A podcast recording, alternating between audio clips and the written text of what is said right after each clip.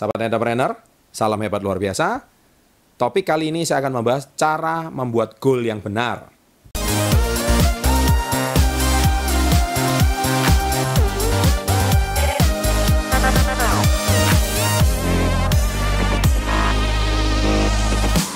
Baik, sebetulnya di video-video sebelumnya saya sudah membahas tentang pentingnya mempunyai goal. Ya, goal itu ada goal harian, ada goal mingguan, ada bulanan dan bahkan tahunan. Tetapi di topik kali ini saya akan membahas apa pun jenis goal itu harus memenuhi kriteria lima syarat ini ya.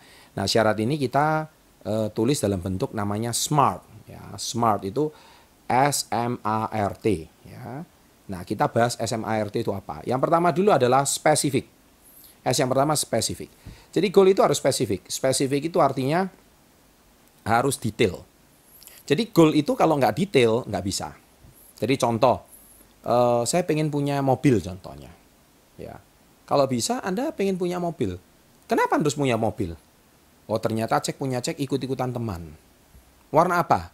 Warna merah. Cek punya cek itu ternyata punya temannya. Nah itu Anda cuma ikut-ikutan. Anda nggak bisa uh, punya goal yang spesifik.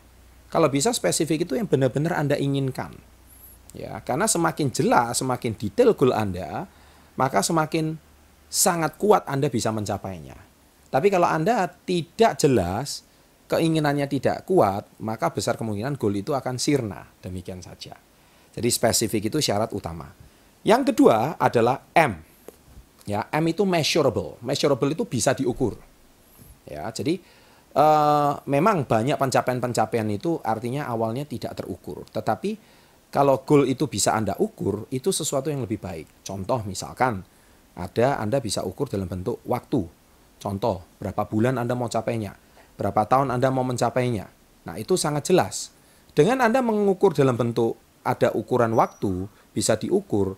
Nah, e, ataupun bisa diukur dalam bentuk seperti contoh, Anda bisa tukar dengan nilai uang. Contohnya, apakah goal ini saya bisa beli dengan nilai uang sekian? Contohnya Anda mau membeli mobil, Anda mau membeli rumah. Nah, mobil dan rumah itu Anda bisa tukar dengan nilai uang sekian. Nah, itu namanya bisa diukur ya. Jadi jangan yang nggak bisa diukur. Contohnya saya mau membeli bulan contohnya. Nah itu kan nggak bisa diukur ya. Jadi bulan itu nilainya berapa kita juga nggak tahu. Dan lagian ya kalau mau pergi ke bulan bisa. Tapi kalau mau membeli bulan kok rasanya sepertinya nggak mungkin ya. Ya itu sesuatu yang kita harus paham betul. Jadi goal itu harus measurable. Yang ketiga A yaitu achievable.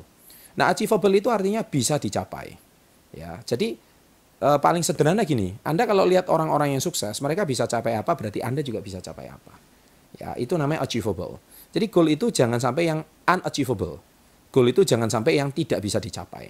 Ya, saya mau punya penghasilan contohnya 50 juta satu bulan, itu achievable. Banyak sekali orang yang penghasilan 50 juta satu bulan. Ya, kemudian yang goal yang keempat adalah R. R itu namanya realistik. Ya, jadi goal itu kalau bisa realistis. Ya, jadi bukan berarti Anda itu gak boleh berpikir atau goals yang tidak realistis, bukan nggak boleh. Tetapi jauh lebih baik kalau Anda memikirkan goal itu yang sangat realistis. Contoh misalkan, penghasilan Anda saat ini contohnya 3 juta satu bulan. Saya mau punya goal contohnya meningkatkan penghasilan saya 10 kali lipat, 30 juta satu bulan.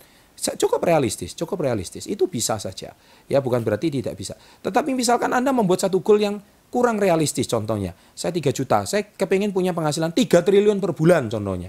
Bukan nggak bisa dicapai, tetapi itu sepertinya puluhan ribu kali lipat dari uh, goal Anda awal. Nah, akhirnya kalau Anda terlalu tinggi, bisa jadi Anda akan kehilangan motivasi untuk tidak mencapainya. Dan lagian kalau Anda terbiasa dengan mindset 3 juta per bulan, saya kira dengan penghasilan 3 triliun per bulan itu Anda rasanya kok belum terbiasa ya dengan pola pola hidup 3 triliun per bulan. Jadi itu namanya uh, tidak realistis ya. Nah, jadi Anda cari yang realistis. Contohnya 10 kali lipat saya mau 30 juta per bulan. Itu very very very very oke. Okay.